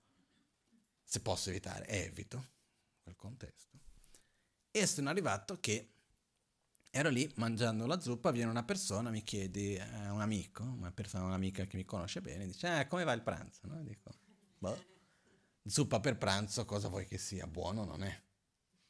Fatto sta che quando ho finito di mangiare quella coppetta di zuppa, che era buona, volevo un'altra. Cosa ho fatto? Non l'ho presa. Perché? Perché a me non mi piace la zuppa. Ok? Circa tre settimane fa ho deciso, smetti di fare il testardo. No, un po' prima, quando l'ultima volta che sono stato in Tibet faceva freddo, ero a Pechino e ho mangiato più volte, ho preso la zuppa, mi è piaciuto, stavo bene, punto, andiamo oltre. Che poi diventa una roba di principio, diventa una roba di identità, stupida. Perché se mi fa bene ed è buono, perché non farlo? Perché a me non mi piace. No? Per dire, e dal momento nel quale ho detto e ho accettato questa cosa, sono adesso quasi tre settimane che mangio le zuppe quasi tutti i giorni, già pranzo l'ho presa. Per dire, se uno che mi guarda dice, sei, andato fuori di testa, e nel posto che fanno le paste più buone ho scelto la zuppa. Sono sempre stata una persona a cui piace la pasta perché è la cosa che mi faceva bene in quel momento. Però quello che volevo dire, la gioia, la leggerezza, il piacere andare oltre le proprie abitudini e le proprie convinzioni. È bellissimo. A partire dalle cose stupide come non mangio la zuppa, ad altre che ci sono anche. Quindi richiede un atto di umiltà di noi con noi stessi. Quando noi diciamo, ma molliamo il colpo, no? Accettiamo le cose diversamente. Permettiamoci di essere felici. Ok? E una cosa che è importante in tutto questo è quella di ringraziare, quella di rigioire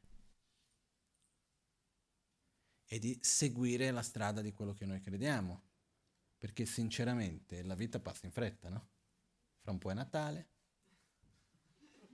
poi dopo già arriviamo all'anno prossimo e poi dopo c'è una cosa, un'altra, passa in fretta. La vita va in fretta. Eh? E quello che succede è che noi spesso stiamo lì ancora a dire non mi piace la zuppa.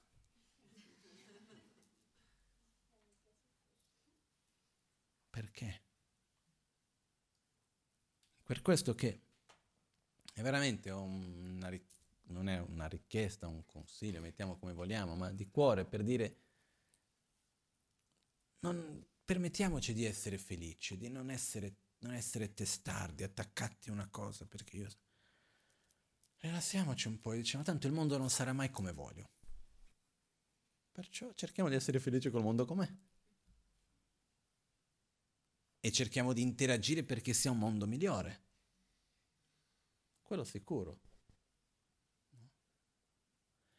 Un'altra cosa che mi viene in mente, una tendenza che abbiamo molto spesso, e mi sembra con la media questo anche aumenta, creare dei punti di fuoco di lamentele. Ok? Che ci tolgono dalle nostre proprie responsabilità personali e dalle nostre proprie azioni. Prendo un esempio del momento, senza entrare nei dettagli e senza entrare nei meriti. Ok? Presidente degli Stati Uniti. Ok? Non entro nei meriti se è giusto, se è sbagliato, se piace, se non piace o qualunque altra cosa. Non entro nei meriti. Fatto sta che diventa un fuoco mondiale, ma spesso e volentieri non perché io ho un potere di azione e voglio fare qualcosa, ma più che altro diventa una distrazione, entertainment. E quello che succede è che siamo tutti lì a puntare il dito, a dire ma guarda come il mondo è in epoca degenerata perché questo fa questo, quello fa quell'altro, e guarda questo e quell'altro e dimentico di me. Io come agisco? Nella mia quotidianità. Se io ritengo che certi principi e valori sono importanti, li metto in pratica nella mia vita. Cerco di condividerli, è quello che devo fare. Perché è quello che posso fare anche. Quindi anche qui guardare verso di noi, essere consapevole delle nostre proprie azioni. Ok? Questo è un po' quello che volevo dire oggi. E chiedo un'altra volta veramente di prendere questi impegni. Quindi volevo fare una brevissima meditazione collegata con quello che abbiamo detto, dove andiamo a prendere un impegno. Chi vuole, nessuno è obbligato a nulla. Eh? Però dove cerchiamo di prendere almeno un impegno. Se riusciamo a pensare in tre cose bene, se no prendiamo dopo, ricordiamoci dopo, però prendiamo un impegno di una cosa piccola, piccola, accessibile, possibile, raggiungibile e prendiamo questo impegno per un mese. Ok? Chi non vuole non prende, punto. Chi vuole, che ritiene che sia importante, prende un impegno, una piccola cosettina. E sa che quella cosa lì è sacrosanta, un impegno che ho preso come stesso, ho preso in un contesto che è sacro. È una cosa che è importante per me. Quindi quell'impegno lì lo seguirò. Che sia l'impegno di sorridere dove di solito non sorrido, che sia l'impegno di ascoltare chi di solito non voglio ascoltare, che sia l'impegno di non dare tanto spazio a certe cose che do, che sia l'impegno di mettersi al mattino e dire ok, fammi recitare due mantra, sedermi un attimino prima di cominciare la giornata, che sia l'impegno di concludere la giornata rivedendo quello che ho fatto, dedicando per il giorno dopo, direzionando la mia mente. Ci sono tante co- impegni che possiamo prendere, che sia l'impegno di prendere meglio cura della nostra salute rispettando questa preziosa vita che abbiamo, con delle azioni ben specifiche che noi sappiamo quali sono che sia l'impegno di rigioire ogni giorno, anche se con fatica, di certe cose che abbiamo. Possiamo prendere tanti tipi di impegni, ok? Però uno, generosità, pazienza, amore, che sia l'impegno che, di quello che ho detto una volta di prendere una persona al giorno e dirle ti amo, non verbalmente, qualcuno che non conosciamo possibilmente No? Siamo per strada, in metropolitana, ovunque sia, vediamo la persona, la guardiamo negli occhi e interiormente diciamo la tua felicità è importante per me, io ti amo. Sono mille possibilità, che lasciamo pure lo spazio alla creatività, però non pensarci troppo, se no non ci arriva mai a nulla. Prendiamo un piccolo impegno che sappiamo che possiamo farlo e cerchiamo di mantenerlo. Ok? Quindi adesso faremo una brevissima meditazione collegata alla presa di questo impegno. Jetsu lame kutse rabdenchi namkar chinle chochur gepada losan tempe drume sasumgi drowe munsel tatu Urci nimo dele tsendele nime kuyan delek shin Ninsen taktu delek pe Koncho sumki chingi lo Koncho sumki ngodrup tsol Koncho sumki trashishu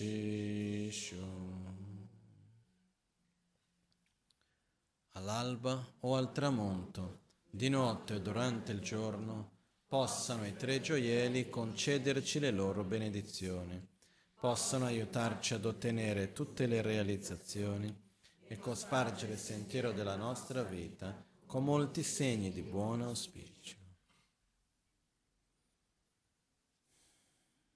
Crescidile. Prima di concludere volevo fare una breve richiesta a tutti.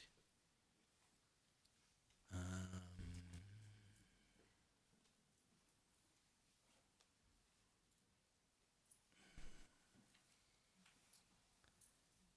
noi viviamo in un periodo molto importante nella storia del buddismo in Occidente della nostra propria cultura ed in particolar modo del buddismo che è un momento di transizione, una cosa nuova che sta nascendo. Questo ha i suoi lati belli e le sue debolezze. Senza entrare in dettagli, niente, di tempo in tempo ci sono, ci sono le primavere, ci sono i momenti belli e ci sono anche degli inverni duri. Non è il caso di questo che non fa freddo, però nel contesto che in tutti i percorsi ci sono momenti più facili, momenti più difficili per diverse ragioni che non, non entra il caso di entrare nei dettagli, non è né, né necessario né importante, meno ancora importante, ci sono alcune interferenze in questo periodo, ci sono alcuni segni sinceramente non tanto belli, dal punto di vista all'interno del contesto del buddismo stesso in un modo più generale, no? uh, dentro il contesto del buddismo tibetano, fuori dal contesto del buddismo tibetano, in altri contesti anche. Quindi la mia richiesta è a ognuno di veramente ricordare che la, il mettere in pratica il proprio percorso, la propria pratica, è il modo che abbiamo per assicurare che le generazioni future possano avere accesso a questo. Se c'è qualcosa che noi riteniamo che è prezioso, dobbiamo noi stessi praticare, imparare, conoscere, perché è il modo perché continui. E quando c'è un momento di difficoltà, la cosa importante non è mettere l'energia nella difficoltà, ma generare un'energia, un'energia opposta. No? Questo mi ricordo un'amica che era a Bali tanti anni fa, viveva lì, che è stata anche presidente del Kumpen per tanti anni.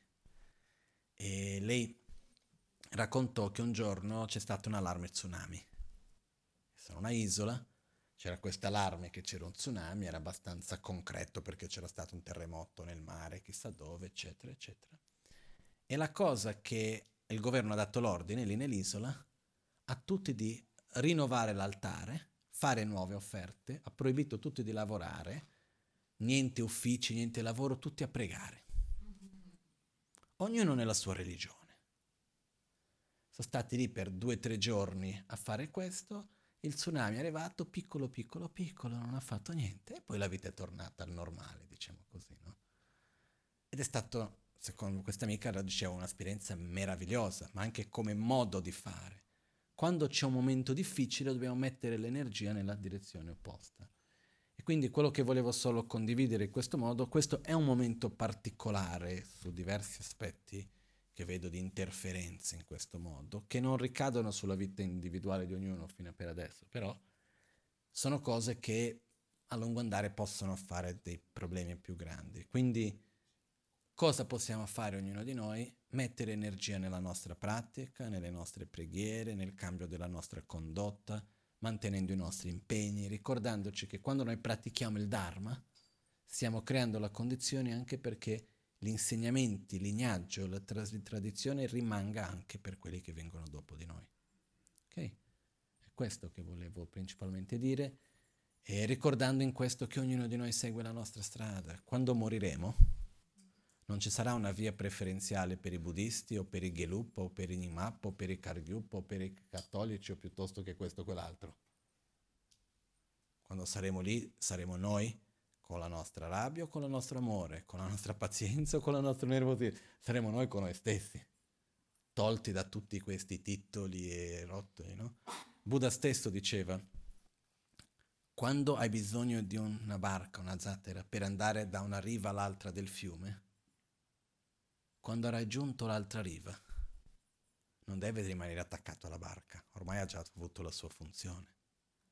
La religione è il metodo che ci serve per sviluppare le nostre qualità, ma è come la barca, per quanto sia bella. Quando arriviamo dall'altra parte dobbiamo camminare grazie alla barca, però ciao, no? Non dobbiamo essere attaccati in questo modo. Quindi non dobbiamo prendere la barca per stare a fare dei giri dicendo che la barca è bella dobbiamo usarla per andare dove vogliamo, no? E rispettare che ognuno ha la sua. Questo così, in poche parole, va bene? Ricordo solo che io parto domani mattina per uh, prima la Thailandia, uh, per due giorni a Bangkok insieme con la Maganchen, per, uh, andiamo ormai da tanti anni, sono degli amici nostri che sono lì, che hanno un monastero enorme chiamato Dhammakaya, molto bello, e poi dopo da lì andiamo a Borobudur, dove facciamo un ritiro ogni anno. Alcune persone che sono qui verranno, eh, tutti gli altri sono invitati a venire sia quest'anno o l'anno prossimo, che è un po' presto quest'anno, ma un po' adesso, però sempre possibile. O per l'anno prossimo, in tutti gli anni, la Magancia ha sempre detto io non do tanti impegni ai miei discepoli, però un impegno c'è, almeno una volta nella vita andare a Borobudur. È, è il luogo da cui nasce la pratica dell'autoguarigione, è una veramente un'esperienza molto speciale, quindi tutti gli anni andiamo e andremo anche quest'anno, per questo sono tutti benvenuti sia quest'anno se ancora uno vuole, sempre possibile, nulla è impossibile in questo senso, o se no l'anno prossimo, qualunque momento sia essi, ok? E quindi io ritornerò di viaggio il 7 di marzo, spero di essere qui l'8 marzo vediamo un attimino come vanno le cose. E quindi è questo, e fa esattamente un mese da quando abbiamo preso l'impegno oggi, un mese preciso, ok? Quindi mi raccomando. Ed è questo quello che volevo principalmente dire, continuiamo con le nostre pratiche, con tutto, è questo. Grazie veramente a tutti.